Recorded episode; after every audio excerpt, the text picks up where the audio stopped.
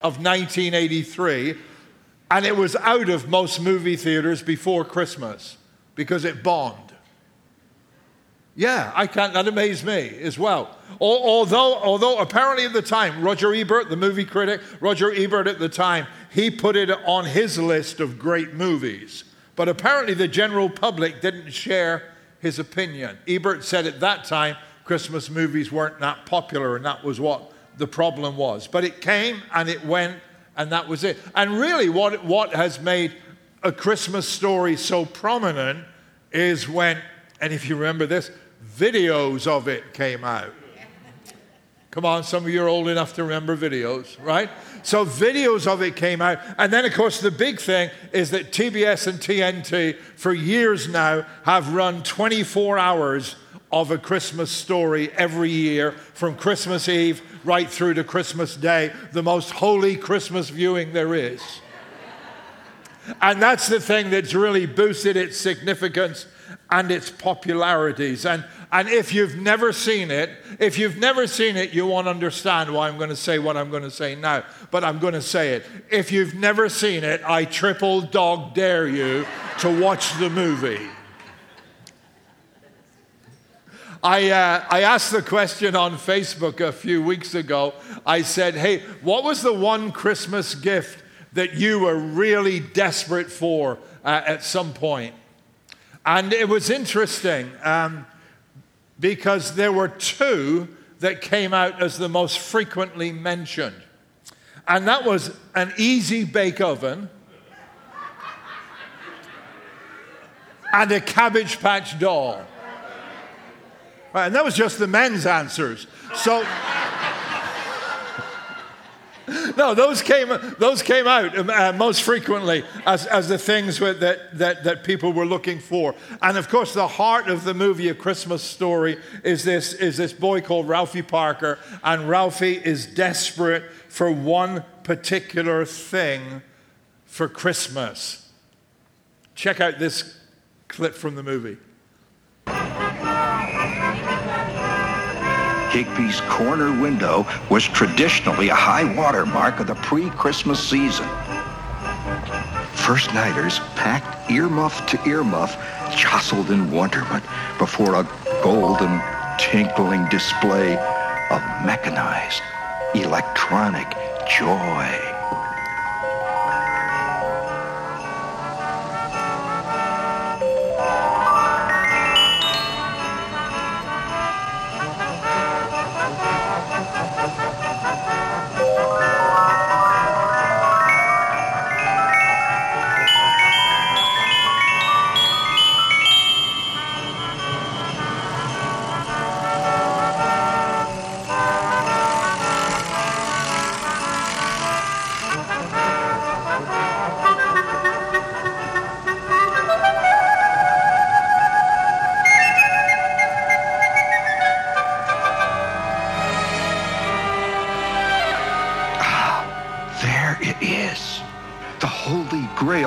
Christmas gifts the Red Ryder 200 shot range model air rifle.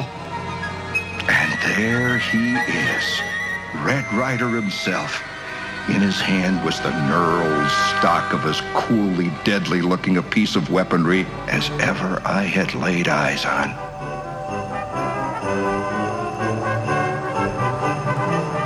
Weeks, I had been scheming to get my mitts on one of these fearsome blue steel beauties. My fevered brain seethed with the effort of trying to come up with the infinitely subtle devices necessary to implant the Red Ryder range model air rifle indelibly into my parents' subconscious. Ralphie!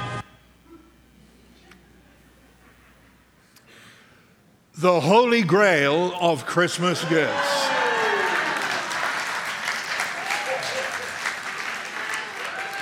That was it. That was it. As soon as he saw it in the toy store window, there was only one thing that he wanted for Christmas the Red Ryder carbine action, 200 shot, range model, air rifle. There it is. In all of its glory. I didn't take it out of the box. I didn't want to freak some of you out. But uh, there we go. That was the one thing that he wanted. That, that's Waylon's Christmas. It's my great grandson who's not two years old yet, but I'm just kidding, folks, just kidding. All right. But that was the thing. That was, that was, that was what Ralphie saw and what he was fantasizing about. And the whole movie is about the fact he is fixated on the one thing that he really, really wants. He knows where he's going. He knows what he's after. So, how do you get a sermon out of a Christmas story? Oh, that's dead easy. It's really easy. I'm a highly trained professional. No, it's very easy. Here you go. Ralphie was a kid who lived that part of his life with one total focus. He lived with a passion that absorbed him, and that was he wanted the Red Ryder. And you know what? That reminds every one of us that we've got this one life that God has lived us, and we need to live your life with passion and with purpose. Don't let's wander aimlessly through life, and don't let's get caught up with things that are incidental. Let's find where we want to go, find what we want to invest in and really make that our passion. The great theologian John Bon Jovi said this once. He said, Nothing is as important as passion. No matter what you want to do in your life, be passionate. Not about what we're going to have for Christmas anymore, but about what matters in life. In his book, No Easy Day The Mission That Killed Osama bin Laden, the author Mark Owen writes this. He says, Don't just live, but live for a purpose bigger than yourself. Live for a purpose bigger than yourself. On the, on the, on the uh, evening before Jesus was going to be crucified, as the events were all now coming together Here's, here's what he said John 12, verse 27. He said, Right now I am storm tossed. And what am I going to say? Father, get me out of this? No. This is why I came in the first place.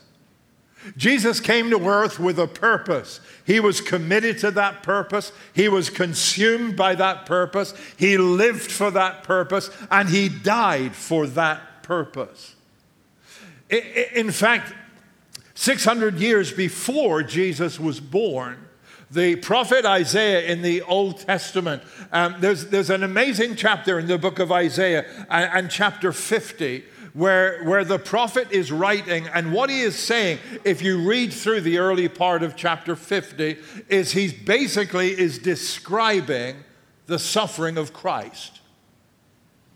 And knowing what we now know about the story of the death of Christ, we see that it's like, wow, it's like he was describing it 600 years before. And here's what, here's what Isaiah says in verse 6 I offered my back to those who beat me, my cheeks to those who pulled out my beard.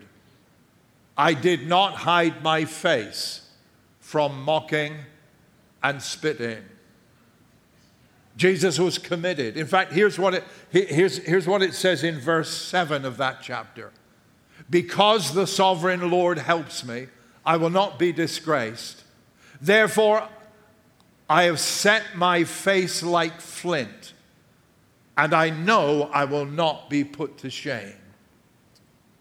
So the idea there is, is Isaiah's prophetically, these words prophetically spoken uh, as Jesus might have spoken them. And here's, here's his approach to his suffering. I've set my face like flint, like, like the hardest, the hardest stone. It's like, this is what I'm going to do. I am not going to flinch. This is the direction that I am going to take. And this is what the plan has been for me. And here's what I want to just remind you of here this Sunday morning.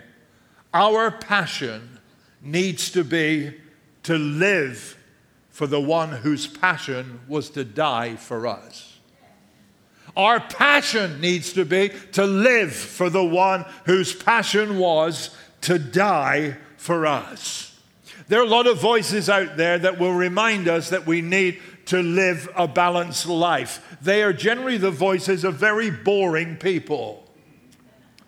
But you hear it all over the place. You know what? You've got to find balance in life and you've got to live a balanced life. And I'm sure they're well meaning, but they're wrong. A balanced life is a boring life. And since we only pass this way once, far better that we devote our energies to the things that wake us up every morning and put a spring in our step than we do to try to please everybody around us who wants to guide us. Jesus gave us very clear purpose. Every single one of us here today who's a follower of Christ, Jesus gave us very clear purpose. Acts chapter 1 and verse 8. You will be my witnesses. That's it. I'll leave it there. You will be my witnesses. No, I won't. I'll go further. In Jerusalem, Judea, Samaria, and the ends of the earth. Bottom line, wherever you are, you are going to be my witnesses. We're going to show Jesus. We're going to share Jesus. I'm not talking about being a preacher now, okay? Though who knows for some of you what God's got in store. I'm not saying you need to be talking about Christ every moment of every day to everybody you meet. People who do that sometimes turn others off. I'm saying we need to show Jesus. And the way we show Jesus is the way we live and it's the way we love. That's how we show Jesus. And we need to be passionate about doing that in whatever ways it might work out, however it might be. Parenting, we show, we share Jesus. We've got a chance, we've got an opportunity which lasts a very short period of time to make and to mold the lives that God entrusts to us as parents or wherever that might work out in your, in, in, your, in your daily life, whether it's, whether it's the work that you do or the volunteering you do, whether it's in helping others, whether it's doing things to fight social injustice. Live your life with passion. And our passion needs to be to show Jesus and to share Jesus. In Romans chapter 12 and, and, and verse 2, it says this it says, Don't let the world around you squeeze you into its mold. Now, here's God's plan. God's plan is that the world around us doesn't shape us, but that we shape the world around us. That's the idea. Don't let this world squeeze you into its mold. We live in a crazy world. We live in a bizarre world. We live in a different world than I grew up in and many of you grew up in. Dear Lord, if you're more than 10 years old, we live in a different world than you grew up in.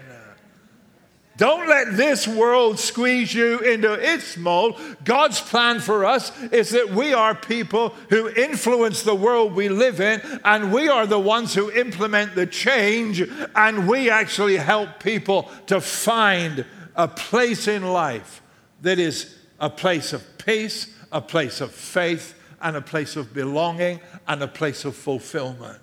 Live with a passion. In 2006, Steve Jobs spoke at the, uh, he gave the commencement address at Stanford University. And among other things, he said this Your time is limited, so don't waste it living someone else's life. Live your life. Here's something else he said. He said, Have the courage to follow your heart and your intuition. They somehow already know what you want to become. They know. Now, I said that doesn't mean everybody's going to become preachers, but hey, who knows what God's plan is for some of the lives around here. I was a teenager when I started preaching, early teens when I started preaching.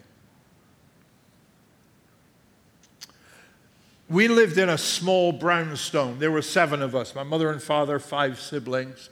It was a small one, three small bedrooms, no bathroom. Don't ask how or why, but you know what? We grew up in that and we did pretty good. And we stayed clean as well. But anyway, there you go. All right, but that was that was that was that was the deal. But um, so we shared bedrooms, you know. So um, one of the things, you know, when when I, I became a Christian just before my 12th birthday, and one of the things that I I was taught to do and became so important to me was to just spend some time alone with the Lord every day.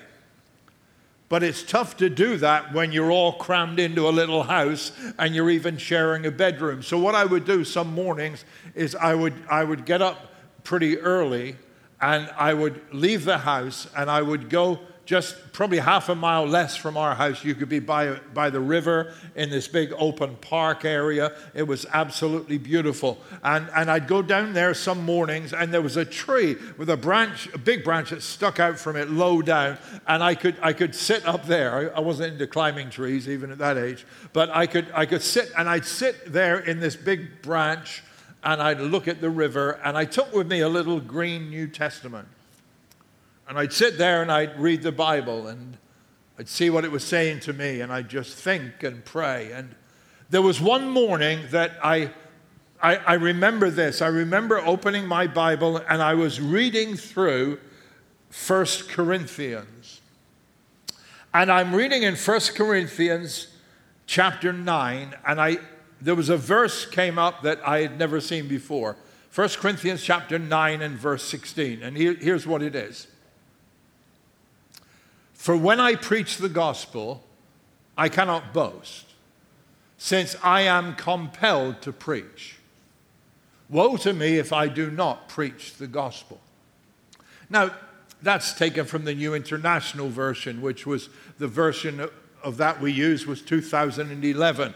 I'm not talking about 2011, I'm talking about the mid 1960s. We didn't have the NIV, we read the real Bible, the King James Version right? And as I was reading from the King James Version that particular morning, here's, here's what it says in the King James Version it says, Necessity is laid upon me to preach the gospel. Yea, woe is unto me. That's great King James, isn't it?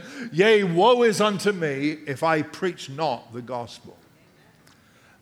And that morning, that hit me so much, and I got this clear impression what God wants me to do is God wants me to preach the gospel. And I was only, you know, I was only about 16 years old.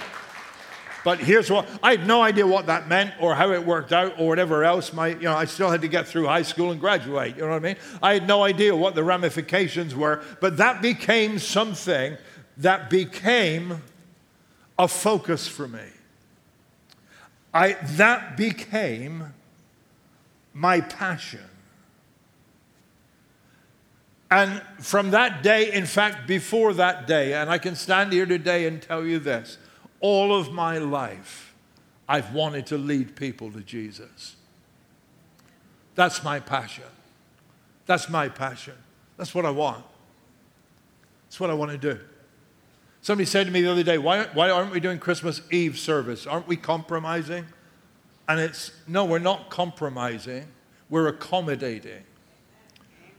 Because this Christmas season, I, I want to see people come to Jesus. And you know what? People who don't know the Lord yet, people who are unchurched at the moment, they're going to be doing stuff Christmas Eve. And they're not going to come to church. So let's make it easy for the unchurched to come to church. Are you good with that? All right? Let's make it easy. We're not diluting anything. What we're actually doing is what the Apostle Paul said when he said, I've become all things to all people so that by all means I might save some, right? And that's the whole thing. All of my life, I've wanted to lead people to Jesus. You know what my main goal is this Sunday morning? My main goal today is there might be at least one person who really connects with Christ in a life changing, eternity changing way and steps into a walk with Jesus which will transform them. That's what we're all about. That's what we are passionate about. Long before I ever read these words, I started to live by this mantra find and use your passion, and you'll have a great career. You know what I'm doing this morning? I am using my passion. And my passion is not to be a preacher, my passion is to influence people to get closer to Jesus. And I want to encourage you live with a passion. That might not mean you're going to be a preacher, but I want to say, and I'm going to talk especially some of you younger people, some of you teenagers, I hope you heard me say I was 16. I hope, I hope you heard me say that because I want to tell you, I want to tell you this. You know, you know what? There is a generation that God wants to raise up who will actually carry on the mission and the purpose long after many of us are in heaven. And you may well be sitting here this morning as a teenager, and the reality is God has got a role for you, a significant role for you in your future. Don't just let it go by. Don't just ignore it. Uh, if the thought comes to your mind, start to nourish it, see where it might go. But here's the thing for every one of us today, our mission, our passion needs to be I want to live as a witness for Jesus. That means tomorrow morning, when you walk back into work again, it's like, here we go, let's see what's going to happen today. Recognize the fact you are in that location as a witness for Jesus. There might be God given opportunities uh, tomorrow that, that, that, that will actually help others come closer to the Lord. And I don't mean you're going to preach about it or even talk about it, but I'm saying if you will show and if you will share the love of Jesus, who knows what God will do. Live with a passion. And our passion needs to be to make a difference, to mold this world and not let this world mold us. Dear Lord. And all that came from this. Ralphie was passionate. It was like, that's what I want, and that's what I'm focused on, and nothing else will satisfy me. And let's get that way about our commitment to Jesus and about our love for people who need Jesus. And then, so if living with passion is an important starting point, let, let, me say this. Here's something we learned from Ralphie as well. Don't let doubters discourage you. Don't let doubters discourage you. Time for a movie clip again. What would you like for Christmas? Horrified, I heard myself blurt it out. I want an official Red Ryder Carbine Action 200 Airlines Ball Air Rifle. Ooh. No. Shoot your eye out. Oh, no, it was the classic mother BB gun block. You'll shoot your eye out. That deadly phrase, uttered many times before by hundreds of mothers, was not surmountable by any means known to kiddom. But such was my mania, my desire for a Red Ryder carbine, that I immediately began to rebuild the dike. I was just kidding. Even though Flick is getting one. I guess I'd just like some Tinker Toys. I couldn't believe my own ears. Tinker Toys? She'd never buy it. BB guns are dangerous. I don't want anybody shooting his eye out.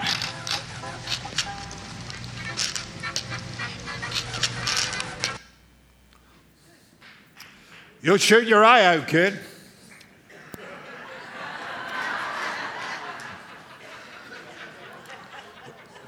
So, So, warning, it says, for ages 10 years or older, not a toy, adult supervision required. Misuse or careless use may cause serious injury, particularly to the eye. you shoot your eye out, kid. Yeah, you know, as soon as he dared to say it, blurted it out there to his mother, her response was immediate. And, and uh, you, you remember, those of you know the story, that they were asked to write an essay at school, right? About Christmas, and, and, and Ralphie had no problem whatever. He wrote about what he wanted, and then in his mind, he was fantasizing about how the teacher thought his essay was absolutely brilliant, gave him a top grade for it. But in reality, the teacher calls him up shows him his paper. He got a fail for it, and the teacher says, You'll shoot your eye out. Yeah. You'll shoot your eye out. That's, that's about what he got. You know, there's a, there's a fascinating um, couple of events in, in chapter 16 of Matthew's gospel. It's Jesus with his disciples, and he's asked them this question. He says, so, what are people saying about me? Now, it wasn't that Jesus was insecure and wanted to hear good stuff, but, but he was interested in, in where people were coming from. And he was actually more finding a way, I think, to the next question he was going to ask. But he asked that question first Who do people say that I am? And they came back and said, So, oh, some say you're like Elijah, and some say you're like this one and that one. And then the second question was this Jesus said, But who do you say that I am? And Peter came back straight away with this answer You are the Christ, the Son of the living God. And Jesus turned to Peter and said, You are blessed.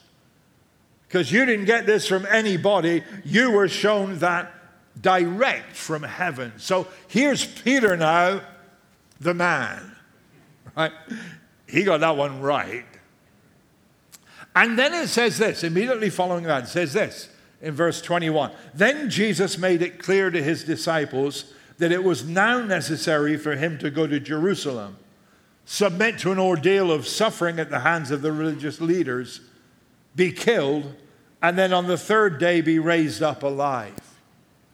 Peter told him, sorry, Peter took him in hand, protesting, Impossible, Master, that can never be. Darn, he just did so well, and now he totally messed it up. Jesus says, I'm going to go to Jerusalem, I'm going to die, I'm going to rise again. And Peter says, No, that could never happen to you. That's not the plan for you. Hey, even Jesus had people who tried to discourage him.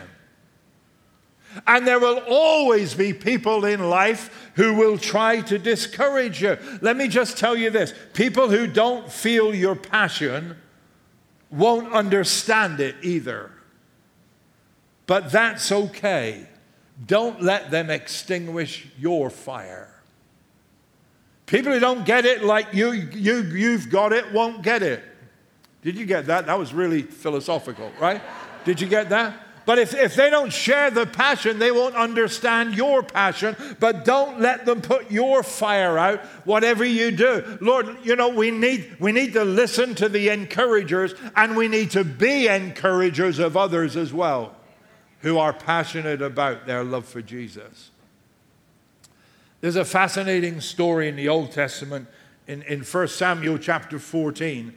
It's, uh, you, you know, the constant stage of war that the people of Israel were in with other nations and tribes, and the, the Philistines were the main kind of uh, strong nation and oppressors of Israel at this particular time.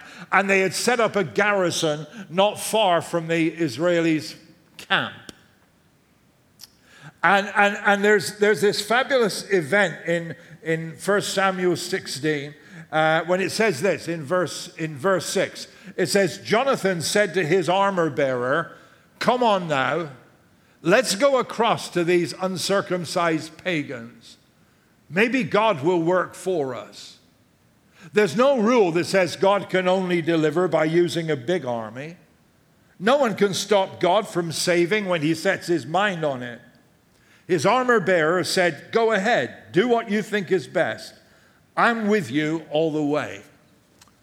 I look, just look at that verse for a minute. Let me just highlight a couple of things because you just read and think, oh, that's great. So they went off. No, okay, two people, right? Jonathan, his armor bearer.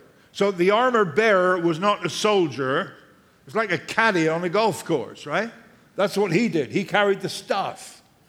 So Jonathan says to his armor bearer, Hey, I got an idea. Let's go up and fight the Philistine garrison. Because there's no rules that says you've got to have a big army to do it. Yes, there are. Yes, there are. It's called basic intelligence. So he said, we, we don't have to have a crowd. And he said, let's, let's, let's go up and let's do it. And he said, and, and this is an incredible phrase. He says, maybe God will work for us. You know what the flip side of that is? Maybe he won't. So he says, let's go do it. Let's give it a shot. Let's give it a try. Let's see if this works. Now, if you two guys want to go up and take on a whole, a whole, a whole part of the, the, the army of the strongest nation that there is at that time, you want something more than, uh, hey, this may work. But here's what the armor bearer said, right? He said, go ahead, do what you think best. I'm with you all the way. Be somebody who says to others, I'm with you all the way. I'm with you all the way. You mightn't understand it, you mightn't get it, but I am with you all the way. When, when I was a, a senior in high school, I got a message one day, the principal wanted to see me. I was not a stranger to his office. I know that surprises you, but um, I was not a stranger. So, you, you know, it's the principal, you need to go to the principal's office. And I'm like, oh, Lord, what have I done? Right? And, and that, that day I couldn't work out because my, my, my, my conscience was pretty clear. So I walked in, I, I, I walk in his office. He said, Blackmore, that's how we did things back then. Blackmore, sit down. Now, I thought that was an improvement, actually. If he invited me to sit, we were on. So then he said, uh, he pointed to a paper on his desk and said, What's this? He was the other side of this huge desk. How do I know what it is? but you don't say that to the principal, right? So I said, uh, I'm not sure what that is, sir. Could I have a closer look? So he pushes it across the desk, and, and it's a paper from the Bible college I had applied to asking him for a reference. So they'd ask for a couple of references. I don't know what to do. I put my pastor, I put, I put my principal. So uh, I said, Oh, that's from the, the, the, the Bible college I'm going to, sir. And he said, Blackmore, I want you to know I am not going to complete this, and I'm not going to recommend it because you are wasting your life. He said, You should be going to a university and using your brain for something else. And, and, and, and that was it, you know. And, and I'm going to tell you, if you're a high schooler and your principal says that, it does make you think. It does make you think. Because I had actually completed a whole application form a few weeks earlier um, to, to actually go to the London School of Oriental and African Studies and study Chinese and Far Eastern history. Because that was different, and I like doing things different, right? I didn't want to do boring subjects, so that's what I thought I was. But, but I had that, but, but I was still torn because necessity is laid upon me to preach the gospel. Woe is unto me. But I'm a kid. And my principal says, You're wasting your life. But I want to tell you this I thank God for uh, the encouragers that I had around me who said, You go with what you feel God wants you to do, and you make sure that you pursue that course. There will always be discouragers. Don't let people discourage you. Heck, you, you know, Ralphie in the movie, he, he, he even went to the big guy right? Santa Claus, right? Right? Some of, you, some of you remember perhaps that bit. So, remember the Santa Claus thing? The traumatic experience he had with Santa there in Higbee's department store. And, and, and you know, he's, he's kind of uh, dumbstruck when Santa says, What do you want? He can't talk. So he ends up saying, You know, you know Would you like a football? Yeah, I'll have a football. And they say, Get out of here, kid. And, and, and, and then he kind of starts to push him down the chute. And Ralphie stops himself and, and, and he looks back up and, and, and he, shouts out, he shouts out to Santa, No, no, no no, no, no. I want a Red Ryder, Ryder carbine action 200 shot range model air rifle. And Santa, you saw this in the intro. Santa kind of pushes him down and says, You'll shoot your eye out, kid. Sometimes you might think that God's not opening up the way for you.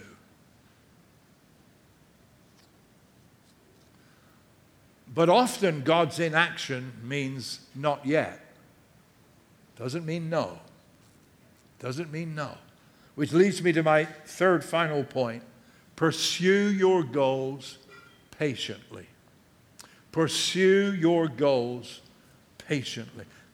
Now, those of you that know the movie, those of you who, who haven't seen it, those of you, those of you who haven't, uh, who feel it's a stupid movie, I, I hope you repent and get saved at the end of my message and you'll see it. But if you've never, if you've never seen it, I don't want to totally spoil it for you. But, but on Christmas Day, right, they're, they're giving out all the gifts, and, and, and Ralphie gets the, the, the, the, sleeper set thing from his aunt. Remember that?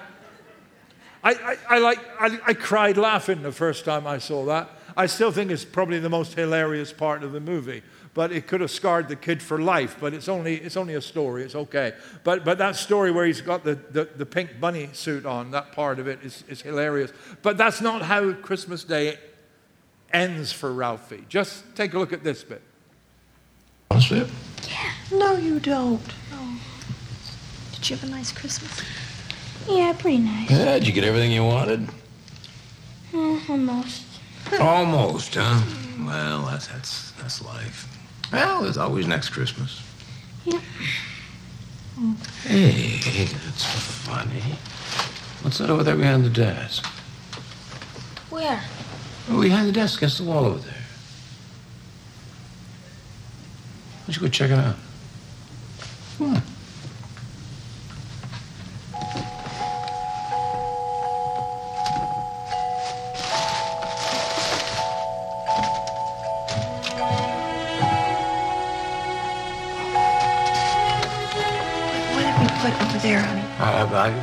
Santa Claus probably brought it.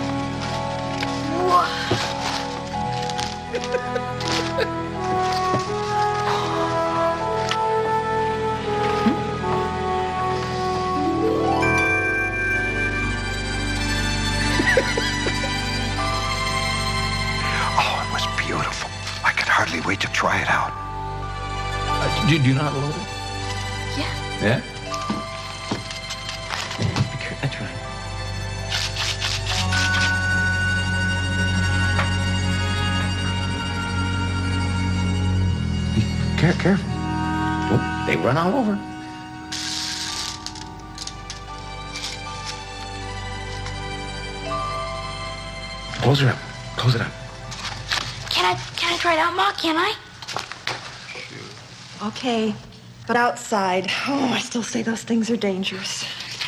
No, no, put, put on your galoshes and your coat. It's cold out.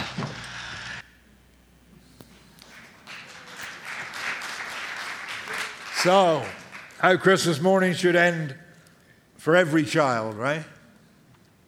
And tying it back in now, pulling back into the Christmas story.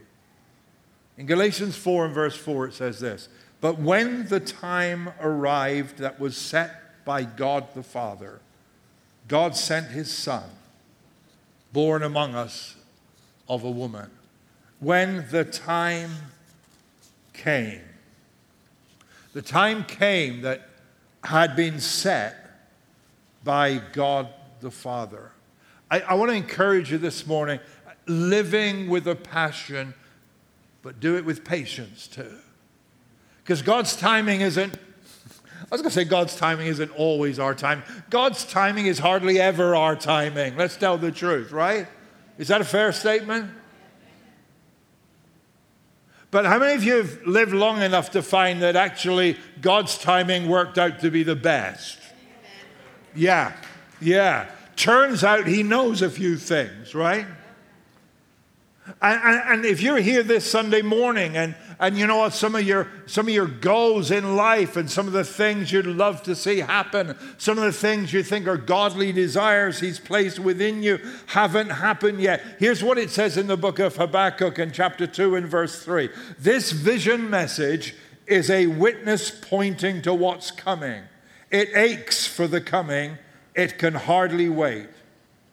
And it doesn't lie. Here's the bit. If it seems slow in coming, wait. Now, some of you didn't want to hear that this morning, did you?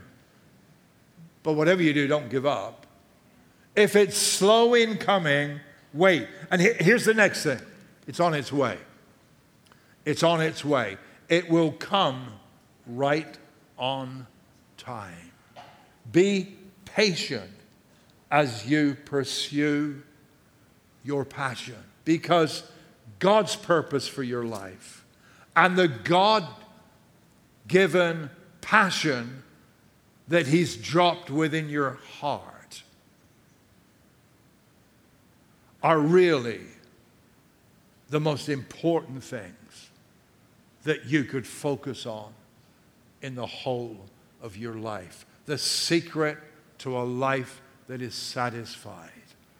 Is living with passion and fulfilling God's purpose. Here's how the day ended for Ralphie.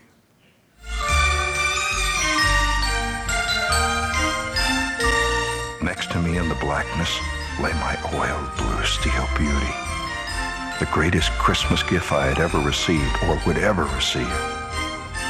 Gradually, I drifted off to sleep, pranging ducks on the wing and getting off spectacular hip shots.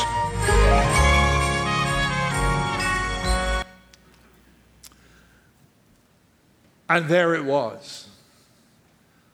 And when our life's day comes to the end,